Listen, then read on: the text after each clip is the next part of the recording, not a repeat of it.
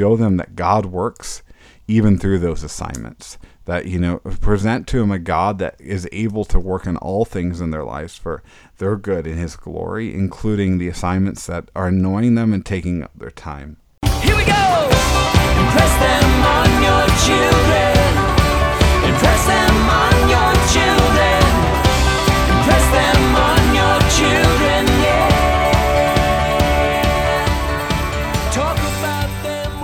Hello, and welcome to the Theological Family Ministry Podcast, a podcast for parents as well as children and youth ministry leaders.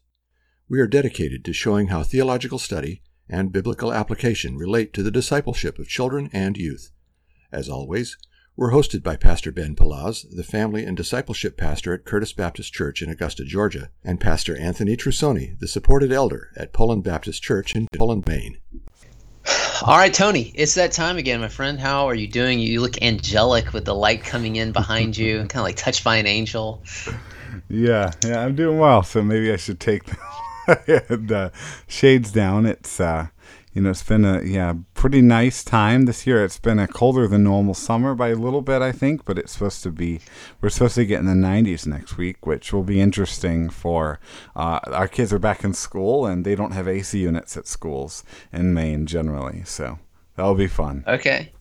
Yeah, so we our summer started cool, and then it has been just roasting. Now, uh, we had this thing called I'd never heard of this a heat dome.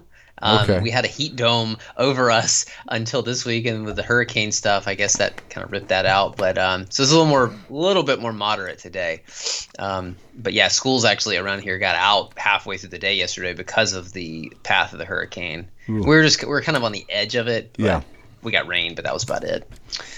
Um, so yeah, Tony, so you know, we we definitely have uh, air conditioners around here um, because the poor children they would be sh- melt into puddles on the floor. I think if uh, if they didn't, uh, because we've become so soft with uh, our air conditioned things. But as kids go back to school, uh, that that's what we want to talk about today, and um, specifically thinking about the spiritual aspect of that, but but also there is the school aspect and the, the academics and um, the things that go with it. So, how did you review view returning to classes over the years that you spent in school? Because you're in school a lot of time, you know, as a child, teenager, and as an adult. So, um, what was that like for you? So I would say growing up, I hated it. Uh, you know, I, I I did not particularly like school, and I enjoyed having my freedom and doing what, what I wanted to do, and uh, which you know, especially in the '90s, you know, I feel like I mean there was not a lot of impositions on kids during the summer. Uh, but you know, and I would say over the years that changed somewhat, significantly even. Uh, you know, in seminary, I, I, I think I would have looked forward to it for the most part. Uh, the kind of when school was coming back, I really enjoyed my studies in seminary. Although a little different because I, I basically never took a break because I was always taking uh, summer and winter classes. So, but if I had more of a traditional summer, I think I would have really been excited for the fall to come about. But how about you, Ben? I think there there was an element of uh, kind of dreading it. Uh, there was also some excitement. I think I, did enjoy school in some ways. I, was competitive, and so I wanted to you know make good grades and this kind of thing and beat the other kids. Um, and I like to learn. I mean, I'm curious, and so yeah, as I got older too, there was an element that I really did.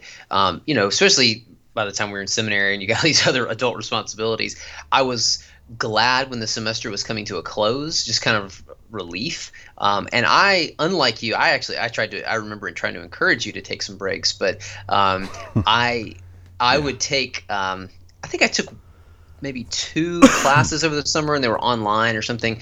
Um, but that was I didn't ever do those uh, the so-called J terms. Um, I would read ahead though. Often I would pick one class and try to like just dive into the reading for that class to help make it more manageable during the semester. Um, but yeah, I mean, the longer you know, when you get to seminary, you're there because you want to, um, not because your mom and dad are making you, and the state is making you. So I would hope that's the, game. case. You know, I, I'm not going to promise that's never happened otherwise, but I would hope that's the case. So, Yeah. So how about your kids now? I mean, are they like, yes, dad, school, or are they, you know, we got to pry them out of the bed, or what's that like? yeah. So, I mean, I, I think they're not as antagonistic towards it as I was, but I, I also think they're disappointed to not have, you know, they've enjoyed some of the fun of summer vacation and, and all that, and they're kind of sad not to be able to. I mean, in Maine, you can go anywhere in nature during the summer and it's glorious. And so, mm. you know, ending summer is not a fun proposition, I think, here in Maine. Uh, but, you know, ironically, our kids do a lot of education over the summer on their own, and, uh, but yet they not as excited about school being, but they won't mind it, I don't think. So there, some of them, I think all of them had a good first day and, and enjoyed seeing their their friends. So how about you, okay. Ben? Yeah, I mean, our kids were not just dreading it. I mean, there was some like, oh man, but I think there was also some level of looking forward to it, and because it has been just smoking hot here. Yeah. You know, there's there's limited desire to go outside. Uh, so yeah, I think that also plays a part in it. Uh, and we actually, you know, we're right here on the edge of the Savannah River. Um, I mean, our church is like two blocks away from the river. Um, yeah. So we have this weird situation where we have four counties that are right here, like represented in our church, and the two South Carolina counties um, are now on a year-round school calendar. And so, I mean, those kids started like we did VBS, and then they in July they started school the next week. So it was kind of a kind of a new thing for us, but um, so, did you have, or do you have any rituals or traditions uh, as you try to prepare your kids to return, or is it just like, all right, guys, it's Monday morning or whatever day you start, let's go? Yeah, throw them to the wolves. So. yeah. So uh, that so we we tend to take a vacation before school starts. Just it works out for a family to take a uh, a little week vacation. But you know, so our kids often think you know vacation's coming to an summer break's coming to an end when we have this vacation. Uh, we get supplies as far out as we can. So you know, I think some of the final days are resting, but we will typically take more significant time in family worship to pray for their teachers and to pray for their classmates. Uh, yeah, so I mean, I think that's some of the things that we'll do. But I mean, we don't you know do as much as as some other families do. What do you guys do, Ben? We don't have anything uh, real well defined, but real, I mean, so you talked about your vacation. How's that private jet working out? Is that you guys enjoying that? Yeah, I, I had to uh, get upgrade on the uh, red carpets in there, so and uh, that uh, you know too much champagne, I guess. So, but other I like to good. hear that that you are you're enjoying those things. Um, yeah, I mean, we try to spend some time praying. I asked the kids some questions this year. I wouldn't say that it's. Uh, I don't even remember what I did last year, but uh, just asking them what kind of goals they had for themselves and um, different things like that. But it was not. We don't have any kind of super set thing that we do, and I don't think that you have to. I mean, some people it's it's a thing, and for others it's not. Um, so, what are the some of the things that you as a dad like about kids returning? Yeah, so um, I that my work schedule tends to be Sunday through Thursday, and uh, I, will work on Sunday afternoon, and so that means Fridays. Uh, when there's not something pressing for church ministry, when the kids are in school, uh, I get a date with my wife. So, so that will uh, Friday. You know, even this tomorrow, as a recording, we're planning on going canoeing, uh, and which we would not be able to do if the kids were not in school. So that that is one thing I like about kids going to school, uh, mm. and uh, you know, I I like and I dislike in a sense uh, the routine. I mean, I think it can be uh, that. Uh, sorry, that was supposed to be that. no, no, I'm sorry. Yeah, no, that was sorry. Ah so yeah, I, I think I like and I dislike the routine that they have, and, and our kids feel the same way. Uh, that uh, and uh, you know, in the sense that I like that it you know provides this more stability, and you know, but at the same time, the routine can mean there's just a lot going on, and that can be a struggle. But uh, I do like, I do definitively dislike less time with them, and I think they dislike less time with dad as well. But other than that, I think those are kind of the key things for us. How about you, Ben? I think yes. The, the, some of the added structure, and, and, not that we just had zero structure in the summer. I think we probably could have done better to provide some more structure on a day-to-day or week-to-week basis. But again, there there was some. Um, but in school, it is built in more. Just um, yeah. whether, and we have a split situation. We've got one child in you know like institutional school and then two that are homeschooled. Uh, but there is still a, a, predictable pattern to that. But like you said, it can mean less time, and particularly with our child that goes, you know, to school. Um, you know, she gets home, has homework, and that kind of thing. Yeah. And then also, she has played. Uh, last year, she played school sports. She wants to this year. Only one sport, but um, you know, during that season, you got practices and games and that kind of thing. And you know, I mean, we go to the game as a family, but um, it's just it is different, and so it also means um, some lack of flexibility because of our school situation. When we had everyone at home, um, and at that point, our youngest was you know wasn't even in school yet; he wasn't old enough. But if we wanted to go see my wife's in-laws, you know, if they were the Amish, we talked about that a couple times ago, mm-hmm. um, that we we could do that. And uh, now we don't have that kind of just go when we want to uh, kind of flexibility. Yeah, I miss so homeschooling just... for that reason. huh? I miss the homeschooling time in our family for that reason. But oh, it is nice. You can go and travel when it's just yeah off peak. Yeah, um, but there there are uh, benefits and costs all the way around. Yep. So, why is going to school and learning a, a Christian kind of thing, even if the kids are not in Christian school or they're not teaching them the Bible or something? It's not coming from a Christian perspective. Yeah, I don't done know some them their answers. Kidding. I, I think we are meant to love God with our mind. I think that is one clear aspect. Uh, I think that can be made overly simplistic, especially with I'm not sure that the mind being the same thing and and our world as it was in New Testament Greek, but still, nonetheless, mm-hmm. I think we are called to love God with that aspect of our uh, mental selves. And so, doing that, I think, will involve learning, will involve growing in our knowledge, and even in formal settings. Uh, I, I, think this also carries, in a, in a way, the idea of the cultural mandate. So, you know, I think being educated so that we can go and do, so that we can understand our world around us, I think is part of the creation and cultural mandate. Uh, and I think further, growing in the kind of things that children grow in, that even adults grow in as they continue to learn as they go to school, uh, can be in itself an act of worship uh, you know, as we kind of understand things, as we're able to apply things, as we're able to live out uh, these gifts and abilities that God has given in the world, even the no- even sets of knowledge that God has provided for us. I think that can be an act of worship. What do you think, Ben? I like what you said. Um, yeah, that, what we think of as the mind is different in, than it was in uh, biblical writings, but still God does call for us to engage our ability to think, and um, you know, educational philosophy has changed over time, and in some ways, I think we've lost some things. But from what I'm under, aware of, you know, there was this idea of being formed by the education, not just downloading some information, but that it was shaping and forming us um, to what we should love and what is good and what we should pursue. And that's a very Christian thing. It's not just about, well, we need to believe what's true, but we also need to love what is true and, and have our lives patterned around that. Um, now, again, I think this, there's wide applicability to this, but Psalm 111, 2, and this verse is actually, um, I've heard is like engraved in some place at Cambridge University, uh, but it says, The Lord's works are great, studied by all who delight in them.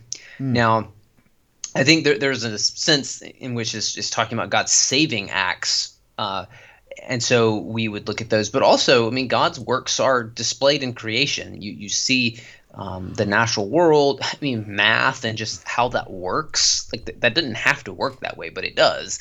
Um, physics, th- these kinds of things. Um, us being able to have this conversation using shared yeah. symbols, you know, in language. Um, and then you were talking about New Testament Greek, that we can go from one language to the next. And I mean, not that we regularly have conversations in New Testament mm-hmm. Greek, but yeah. send each other little notes. Um, but you know, all those things are we're, engaging and using the amazing abilities God has given the human mind, yeah. and so. Um, yeah, I mean that's just a Christian thing. It can be a form of worship. Now we have you know our con- the educational system we have now does not really view it that way um, but it's kind of like the fall in the image of god like yes it's gotten messed up but it's still there it's the the statue has been defaced but you can still tell what's there Yeah. so You know, it's interesting. I think that a high value of education has been kind of treated as, even in American history, as a product of kind of uh, secularism and humanism. But in reality, I mean, it's that it, it is deeply tied to, to Christian history, the idea of valuing education. And even in America, I mean, even I remember I read a biography on on Aaron Burr, and uh, and it was trying to be proponent of Aaron Burr, and it mentioned his love of education for his daughter and other things like that. And what it neglected to bring up was that he loved it so much because even though he walked away from Christianity, Aaron Burr did. I mean, he inherited this value of education from his father, Aaron Burr Sr., uh, who is a uh, devout Christian pastor, as well as his grandfather, Jonathan Edwards, who was that Jonathan Edwards. Well, and yeah, I mean, I'm glad you brought that up because the early universities in Europe, it was started by Christians, and in America, places up, you know, kind of close to you, like Harvard and Yale, and those places, they were started to train pastors, um, and so they had deep Christian commitments, even though those have departed. I mean, I, there's still some faithful people there, but um, th- they don't have quite the same mission that they used to, and Right. um, and so that's the world we're in. So, what kind of things uh, should parents keep in mind, uh, particularly from a spiritual perspective, as they re-enter these routines uh, and the work that school brings? Yeah, so I think that they should keep in mind that discipleship should never be lost in the extracurriculars. I think that is maybe to me the most key thing that they should keep in mind because I think what often happens in school kind of uh, starts up discipleship is dropped. Uh, even through the routine, uh, but discipleship I don't think really gets dropped because the kid has learned math. But I think discipleship gets lost because we, you know, we sign them up for 14 other different things that are not in any sense required for school, other than your dream for your kid to be able to get a scholarship for, you know, I don't know, playing football with a uh, while riding on a horse or something. And They, they won't get into Harvard if they don't do 14 extracurriculars. I, I, I'll add. I think there can be spiritual dangers on the hori- that on the horizons on all sides. Uh, you know, there. I think that whether you're homeschooled, private schooled, or and or in public school, uh, I think all of them face real spiritual dangers that the that the child could be introduced to. I mean, actually, I know of even a fantastic homeschool program where somebody was uh, who was a tutor was denying some core teachings of the Christian faith and kind of introducing kids to those ideas, uh, as well as some uh, pretty extreme conspiracy theories. And and so these kind of and Sounds fun. There's you know we have to be aware that there's going to be spiritual influences that are not as good. So uh, and i think also parents should keep in mind that they are responsible first for the forming of their children's minds. And so I, I do think that this does involve not just a spiritual education but i think that a parent in the responsibility that God gives the parent is the one that makes sure that their child is learning. And we can't have the pass the buck mentality that I think some Christians can have, even if we do go to public school or private school. It has to still be somewhat of a responsibility. What do you think, Ben? Ben? Well, right. I, now, I would disagree a little bit. Maybe um, depending on the family situation or what their priorities are, you could have some that because the kid has to learn math, or maybe he's not disciplined in doing his math, or she um, is really excelling. You know, those kinds of things can factor in that uh, they may not be doing tons and tons of extracurriculars, but um, it could just be some lack of prioritization of uh, Yeah.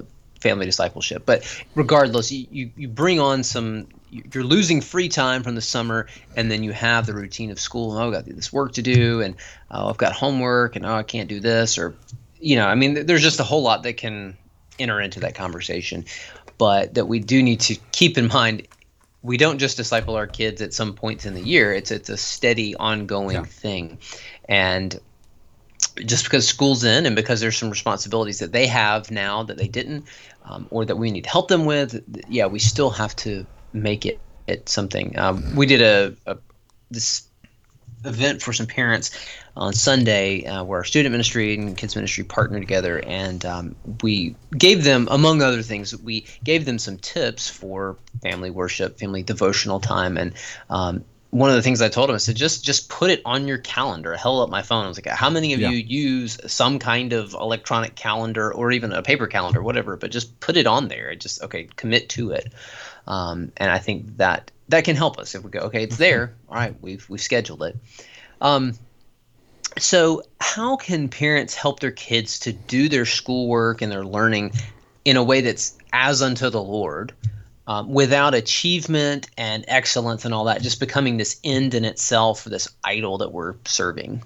Uh, probably like competing them against one another and uh, for Hmm. our gratification and our acceptance i'm kidding that's terrible so I know you say that. I know now. He, this was not a Christian home at this point. Uh, I've got a friend who he did poorly on a test. He was from his parents were from another culture. Um, he did poorly on a test, and anyway, at dinner time, his mom set the stuff out, and he came to the table and he looked. He goes, "Oh wait, mom," and then he knew, and he just got up and left the table.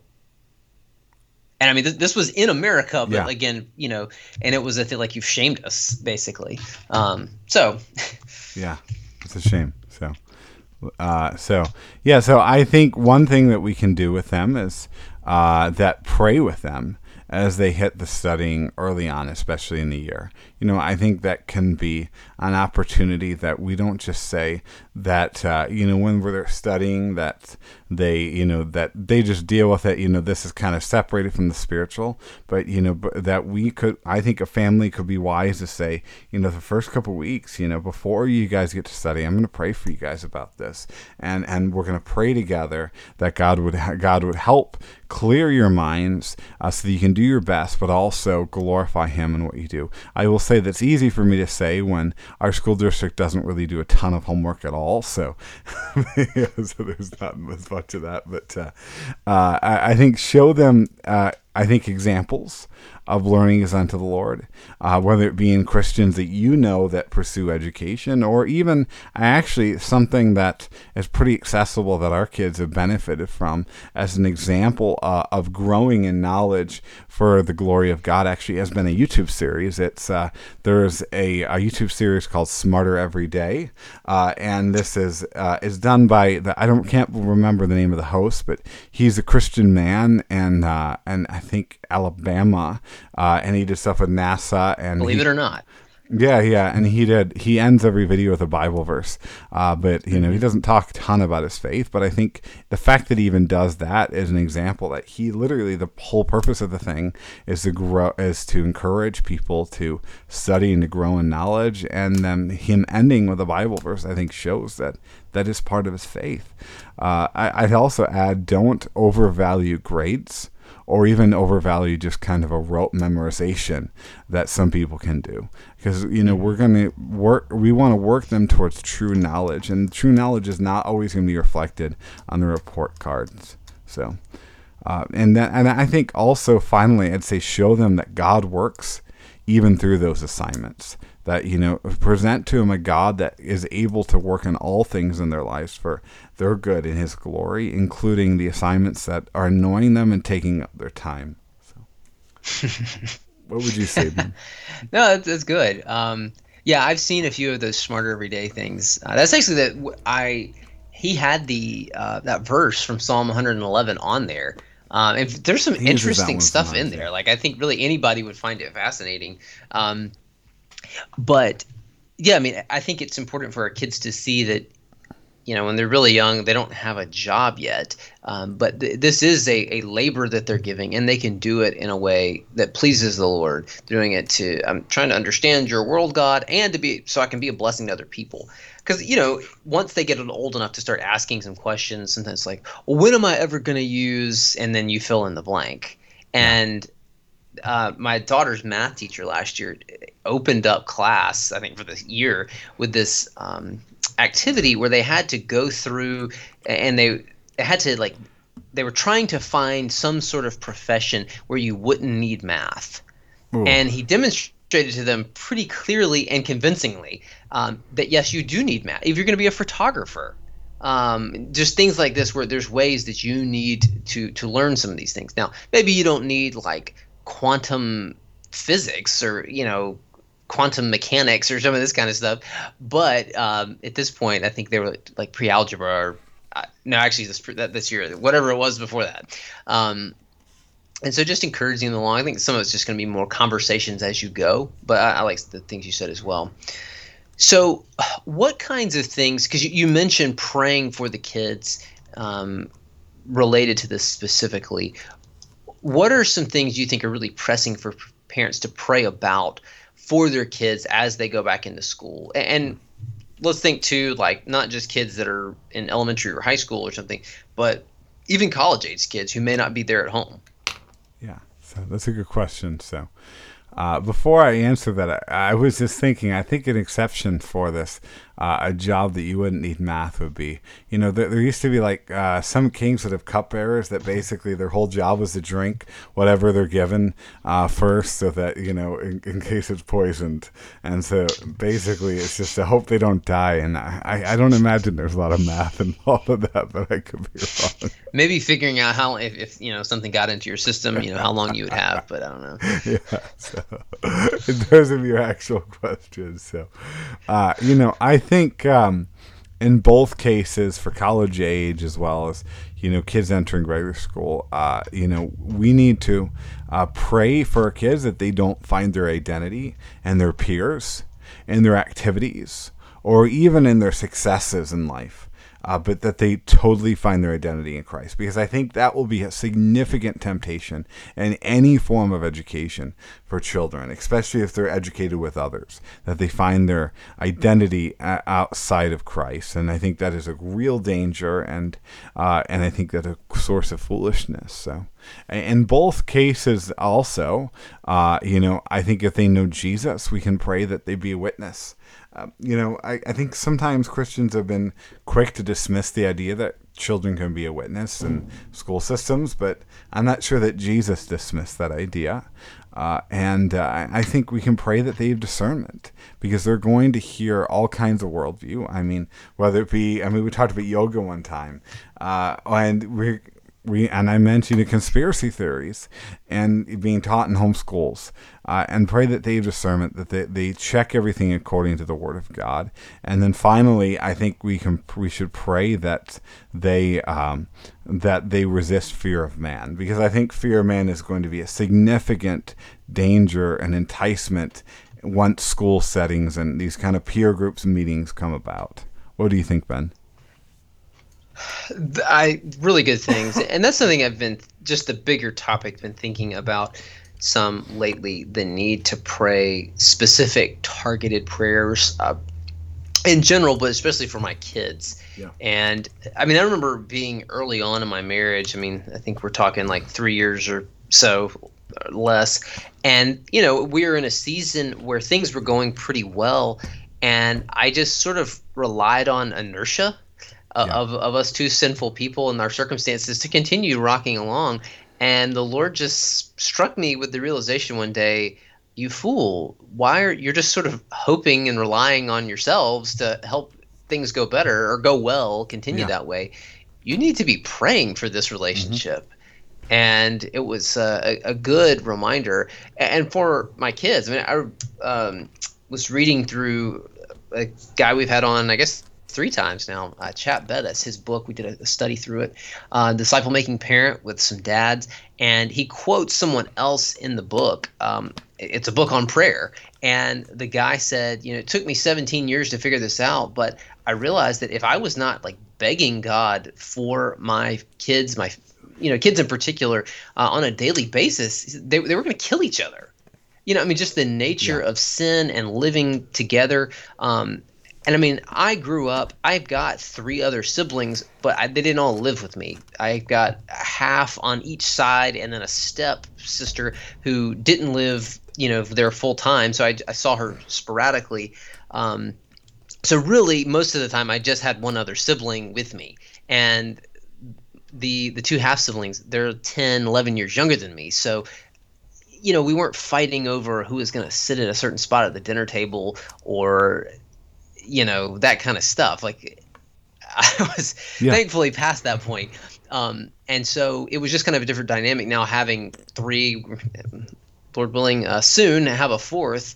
Um, this th- that kind of stuff it becomes very real and, and needing you see different idols and different issues that each kid has whether it's just in character in general or as it relates to school. And so being praying very specifically because one i mean that's what you're targeting and um, it's good for them to hear you pray that out loud too in front of them. Um, and it's going to affect i think too the way that you talk to them um, the way that you might encourage them or correct them or things like that. But um, just having that that targeted uh, kind of thing. So i guess that's more addressing the question itself but um, or the sort of meta question. But yeah I, I don't know that i have anything great to add to the things that you're talking about um, you know with their college age kids. There's a lot of things out there saying they pray they'd be connected to local churches and not going to you know bedside baptist um, that kind of thing encourage them along in that because that's really important um, as, as important as the college that they end up going to if they go there um, it's probably more important the, the people that they're connected with and following jesus because um, really unless they go to Harvard or some and they're at Yale and the Skull and Bone Society. I mean, some of those really really elite universities, which is a very small uh, proportion of people, where they went to school in the end is not gonna make some huge difference probably in them getting a job. Um, now maybe providential God opens up kind of some door and like, oh, you went to such and such place. Oh, I did too, or my wife went there. And but I mean, you don't know how God's going to work all that out. Um, there's a lot of places you can go and get a good education um, that are not elite universities where you've paying I don't know what it is fifty sixty thousand dollars a year in tuition, um, or you know you could also go the route of getting your parents to make a small you know five to ten million dollar donation. In that range, you're probably safe to get in, but unless you're at that level, you you know probably don't worry about it. Well, so Tony, we've talked about this kind of in passing that there could be some conflict that might arise between school obligations or extracurricular ab- uh, obligations that kind of go along with school uh, and church stuff.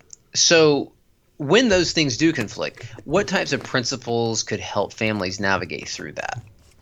Yeah, so I think uh, there's a couple things that stick to mind. I think uh, very, very clearly we need to think about the Lord's Day.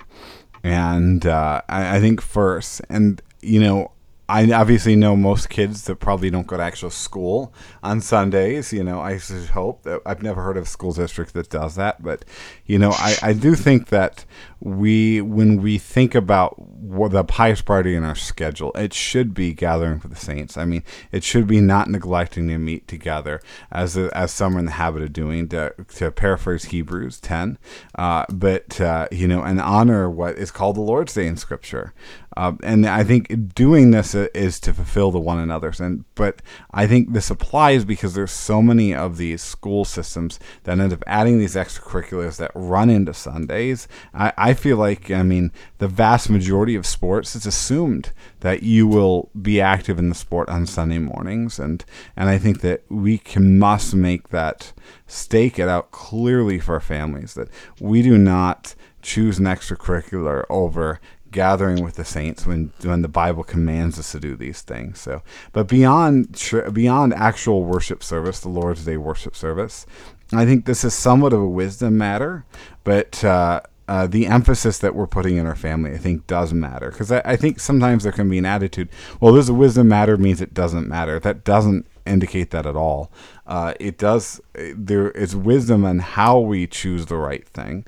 Uh, so you know, I think as an approach to that, I know of Christians that will insist upon uh, an activity in addition to Sunday morning service, like, for example, Wednesday night youth group. I know of Christians that will say that their kids will do that before they do anything else. Uh, or I know of um, like Jen Wilkin, uh, who insists that their kids only do one sport. Uh, and I think those kind of things can be uh, that can be a wisdom issue, can be very wise and a good choice to make if a parent wants to do. It. I'm not going to tell you where to draw that line, but I think it's a good idea to draw those kind of lines. So, but I think either way, uh, what one thing that we should be doing is we should be teaching our children the benefits uh, that they uh, benefits of the things of the Lord so that they would make the right choices on their own. I think we should pray and try to raise them up in such a way that they would actually desire to go to a Bible study over going to some of these extracurriculars when they don't need to. Mm-hmm. What do you think, Ben? I, I think those are good things to consider. Um, I think too, when you end up with a conflict, maybe asking what are some of the underlying issues. I mean, what you know, I can think of a scenario: a kid's well, I've got I've got homework, well, um, and so I can't go to school or go go to this church thing. And I think there's it's worth asking the question: Well, is it you have homework and you were messing around for hours and hours, and oh, suddenly I've got to do this, or is it really this is a just a really hard project that you have or you're really struggling in this area and you've been diligent and yeah i mean i think sunday is a um, in particular you know commanded the, the gathering on the lord's day. Uh, and even i mean the word church it refers to a gathering. So church is more than a gathering but it's not less than that. But yeah when it comes to these midweek things wednesdays thursdays i've heard different stuff like that.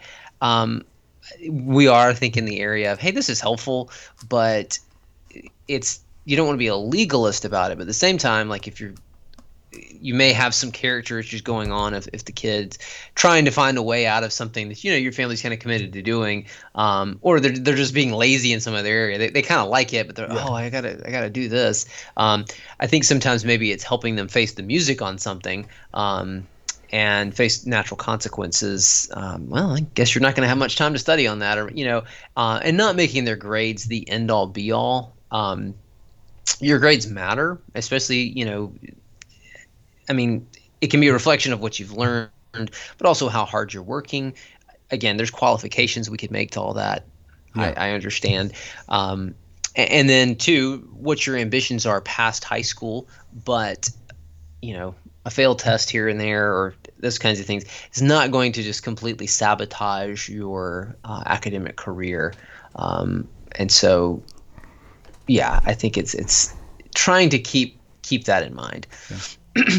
yeah, I also think somewhat there's an element that this can be a false economy, especially. I, I read a study recently that uh, did you know the average teenager, the average uh, like high school student, uh, play, I think plays 15, 15 or 16 hours of video games a week. So, yeah, so that's kind of what I was that. thinking of. Um, yeah, it's, oh, I don't have time. Well, what have you been doing? Fortnite. Uh, and if it's like I was out, you know, I was evangelizing and feeding the homeless, and uh, and I was studying, and then you know my I got a flat tire. Okay, well, you know, but well, I beat the next level of whatever game. Um, that, that's a different thing. So how can parents help their kids view school as an opportunity to serve others? You talked about um, being a witness earlier, but you know, just an, an opportunity to serve others uh, in various ways and to nudge people towards Christ. Uh, especially, you, you brought up the fear of man, and that's an issue for us all. But especially, I feel like the younger we are, we really are concerned about that. Yeah. Um, so, yeah, what are your thoughts on approaching that. Yeah, so I we did a technology podcast uh, a while ago. I, I, actually don't remember how long ago, but one of the things that I, I think you had brought up was uh, from a book. Uh, an author encourages his children that he limits technology for to basically just uh, embrace being different.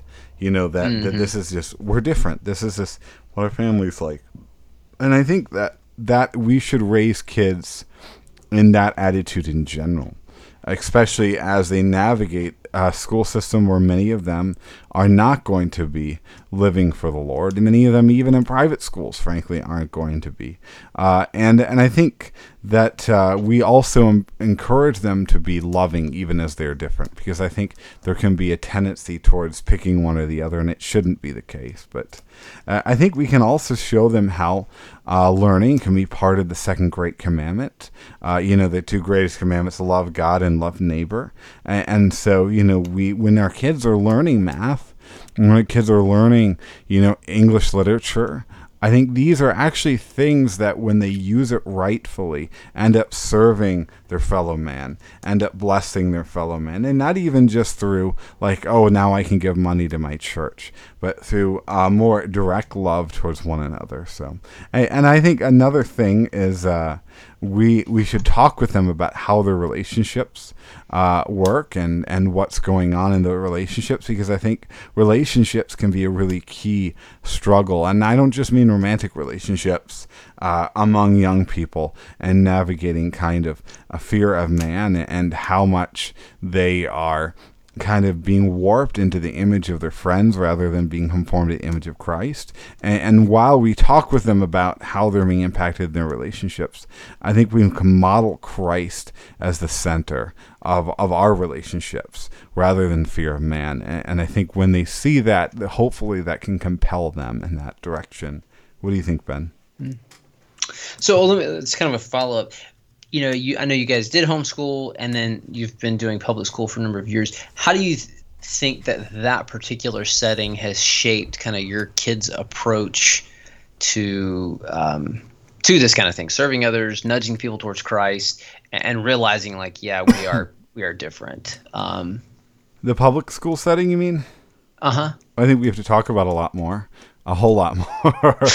and uh, yeah, I think we have to be in the watch. I, I think it's routine that we we see our kids are and you know we see our kids are being influenced in ways that aren't helpful in even tones or terminology or attitudes or trying to do things that may that to be seen as cool. And i think it happens in every context but especially from more of a overtly you know secular uh, some of more overtly secular things and so i think we have to be we have to have constant communication and i think if we couldn't have considerable amounts of communication, I we would put our kids in homeschool or private school if we had the financial ability to do so.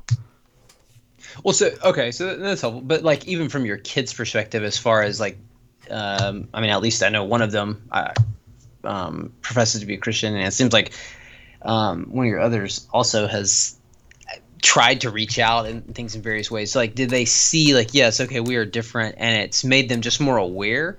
Um, I'm just trying to think through, you know, our own situation. We've got one at school, but in a Christian school. But this one even recognizes, like, yeah, I mean, there's people there that would say they're a Christian. I'm not so sure.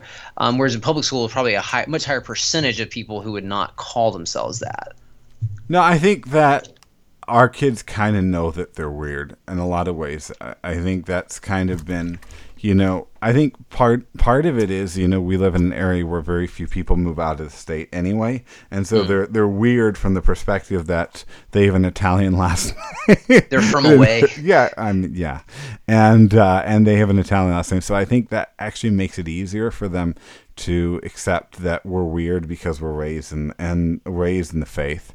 Uh, and so, but yeah, but I think there's some degree to which I, I, I think they know that their peers see them as odd for this, and they're they've just kind of accepted that. Okay, so just bringing the family business to Maine. Exactly. yeah. Um, yes, my two my children too um, have a funny last name from Poland.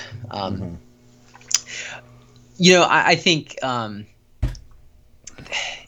the the the issue with the fear of man can just be difficult. Wh- whatever your situation is with schooling, homeschool, Christian school, private school, because they want to fit in. They're trying to figure out, especially as they get a little bit older, like, do I fit in? Um, yeah. What what am I into? Um, how are people perceiving me? And uh, it can feel like all, all eyes are on them um, even though really mostly everyone's eyes on themselves, so they don't notice the thing that's you know yeah. you've got going on that day because they're absorbed with themselves. Um, but I think I don't know that I've uh, I've gotten this fully figured out. This is something we're trying to uh, to work on, and you know, ask questions at points, um, pray specific, you know, pray privately, but also pray um, where the kids can hear us for those kinds of things. They'd be looking for those opportunities. Um, that the conversations would arise and you know, I think because I, this is just the the benefit I have, I guess, of my daughter being at school where I work. Um, I have to walk past where school things are going on, and so it makes me just think of her. Uh, Yeah. And so sometimes I'll pray. Oh, looks like they're at lunch. Lord, I pray that something would come up at lunch that you know points people to you. Or um, today, you know, they had chapel, and um, I ran into the guy that was speaking. Um, or I ran. I actually didn't run into him. He was in the bathroom, and his Bible and his notes were on the counter, and I saw what he was preaching on. So you know, I prayed. I was actually going to pray and use that. You know, um, but. I- I think it, it's. Did you make any corrections? You know, I really did want to flip through the notes real quick, but I thought that might be a little crossing the line. So, because I didn't know who he was. Um, but I liked what I saw on the first page. So, um, anyway, so are there other things that you think churches can do to support families and just the family as a whole, or support parents and then just the whole family um, during this season of the year as people are getting back into the swing of things with school? Yeah, so I think per- I think uh, perhaps in the fall it could be wise to incorporate local schools into the formal prayer times that a church does. I think that like can that. be a really helpful thing. Uh, we just did that recently, so and and whether they be public schools or private schools or or homeschool communities or maybe Wiccan schools, I don't know. So, but uh, we'd pray very differently for those. So, uh, I, I would also say that probably one thing that they can do is not overburden uh, families with next gen activities in the beginning of the year, especially.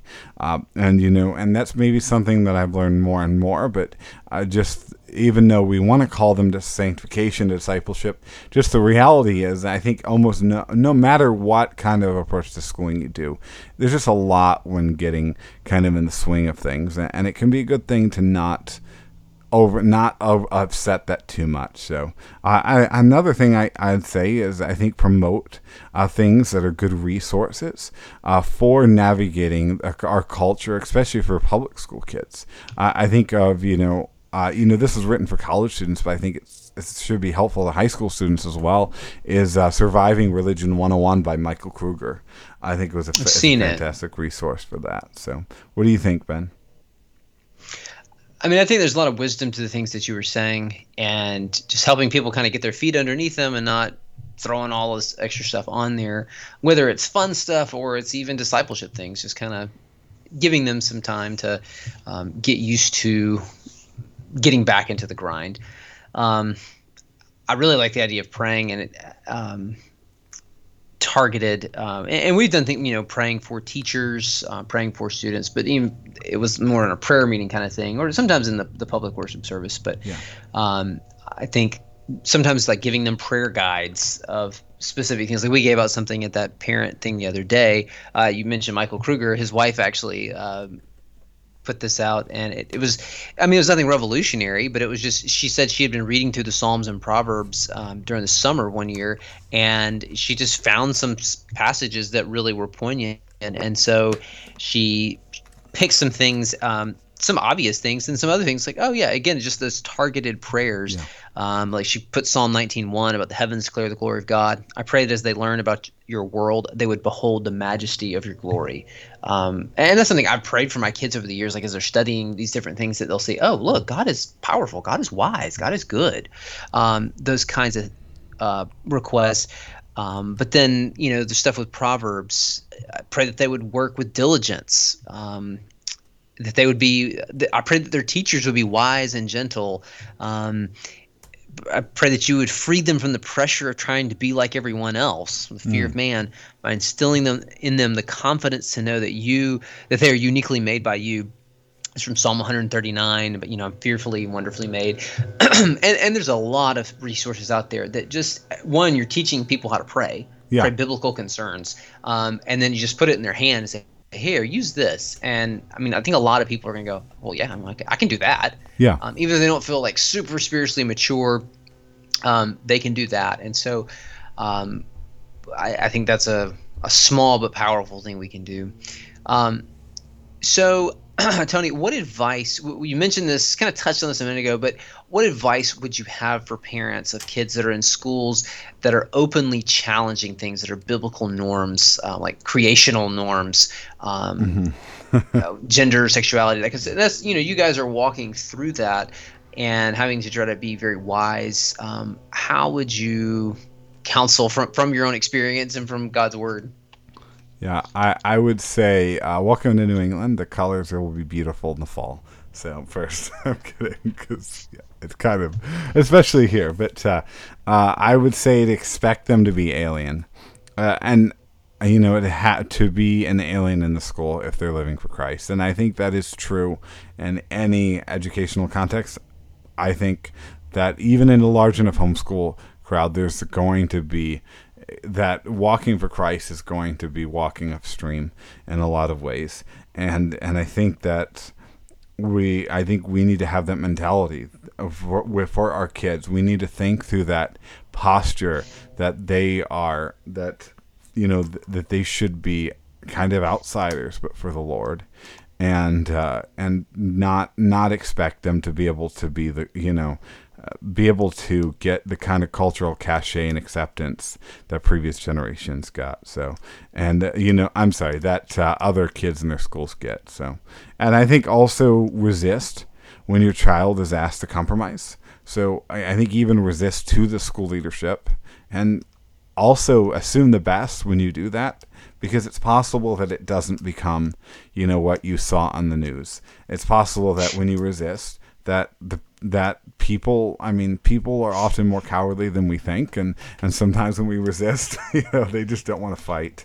Uh, and but be willing to be willing to speak up to protect your kid to protect other kids. I think another thing would be wise is know the library. Know what's know what's being in pushed in the library know what's in the contents of the library and be on the watch out. And even talk about some of the dangerous things that are in the library because I think the library has of schools can be a source of some really dangerous teachings these days. Uh, and that, then lastly, I'd ask keep a line of communication uh, with a school. And I think this is really key. And I think this will, bolt one, it will allow you to blast the school, even if they're holding views that are really contrary to the gospel and contrary to wisdom. Uh, but also, I think it will provide protection for your own children. Uh, you know, I, I've heard it said that the children that are really taken advantage of the most by some of these really out there value systems tend to be those whose parents are not very involved. Uh, and uh, you know, just because the reality is that anyone, even even a teacher that you know has ideals that are not good ideals, uh, people tend to look for the the path of least resistance. And if you make yourself not the path of least resistance, I think that's going to be a good place to be. Mm-hmm. What do you think, Ben? I, well, I really like what you said. I, I can't say that I have great insight to add. I haven't walked that road. Um, I mean, I think you don't want to have this angry, antagonistic uh, kind of thing when you're up there angry and shouting at the school board and you know these kinds of things. I think there there could become a time for some form of confrontation. I think you want to do it in a godly way, raising questions, expressing concern. Um, but yeah, the, some of the stuff that ends up on the news um, is the more sensational stuff, and maybe some more of the exception and not the rule. Though I mean that can be changing, but uh, not every school board and every county and that kind of thing is in the exact same spot culturally, and so. Um, but yeah, just being being aware, being engaged, and like you personally, I know have have tried to take an increasing role in that engagement there in the um, your area, and some people can do that, some people can't.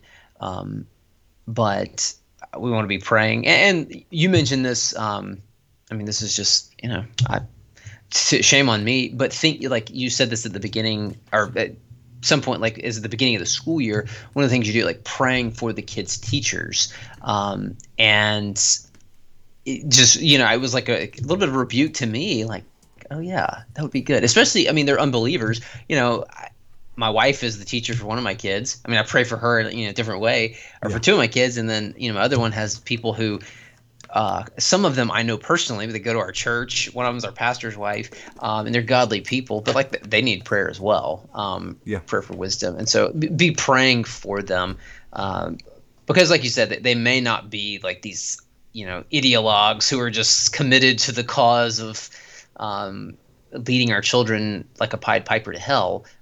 Yeah, some of them may be like really really on board with some bad stuff, but sometimes they're just kind of they're just sort of you know lost in the cultural current themselves, but they're not really like that committed. So um, I guess keep that in mind. well, Tony, I think this has been uh, good for us to think about it during this time of the year and uh, reflect on some of this. So hopefully this has been useful or some things that are thought provoking for our listeners. And uh, so thank- thanks for sharing with me what you do and, and, and how you're approaching some things. So it's, it's been good for me. So I appreciate it. Thank you. I, I, I've enjoyed the conversation as well. All right, man. Well, until next time. Sounds good. Thank you for joining us for this episode of the Theological Family Ministry Podcast. If you have enjoyed this episode, please give us a review on iTunes and share the podcast with your friends on social media. All new episodes are available to listen to on Stitcher, SoundCloud, YouTube, Spreaker, and iTunes. We hope you have a great week and join us again every first and third Thursday.